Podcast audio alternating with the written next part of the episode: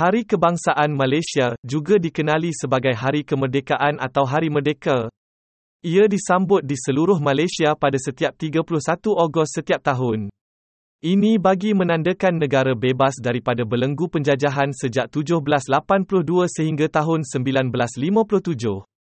Hari Kebangsaan merupakan peristiwa utama dan disambut secara besar-besaran, Lazimnya ada perarakan warna-warni, nyanyian, pertunjukan pentas, pertandingan dan pelbagai lagi pertunjukan yang diadakan di tempat-tempat yang ditetapkan setiap tahun.